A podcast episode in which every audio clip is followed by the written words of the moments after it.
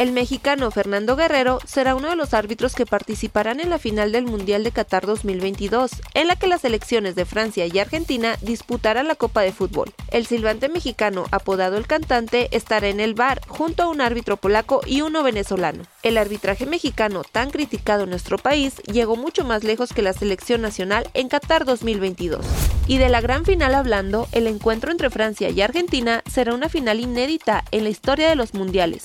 Esta será la sexta final para Argentina, que fue campeón en casa en 1978 y en México 1986, y la cuarta para Francia, ganadora también siendo escuadra local en 1998 y en la pasada edición de Rusia 2018. Este domingo la gran final será a las 9 horas, tiempo del centro de México. Se transmitirá en Canal 5, Las Estrellas, TUDN, Azteca 7 y Sky Sport, Streaming VIX y Sky Blue to Go.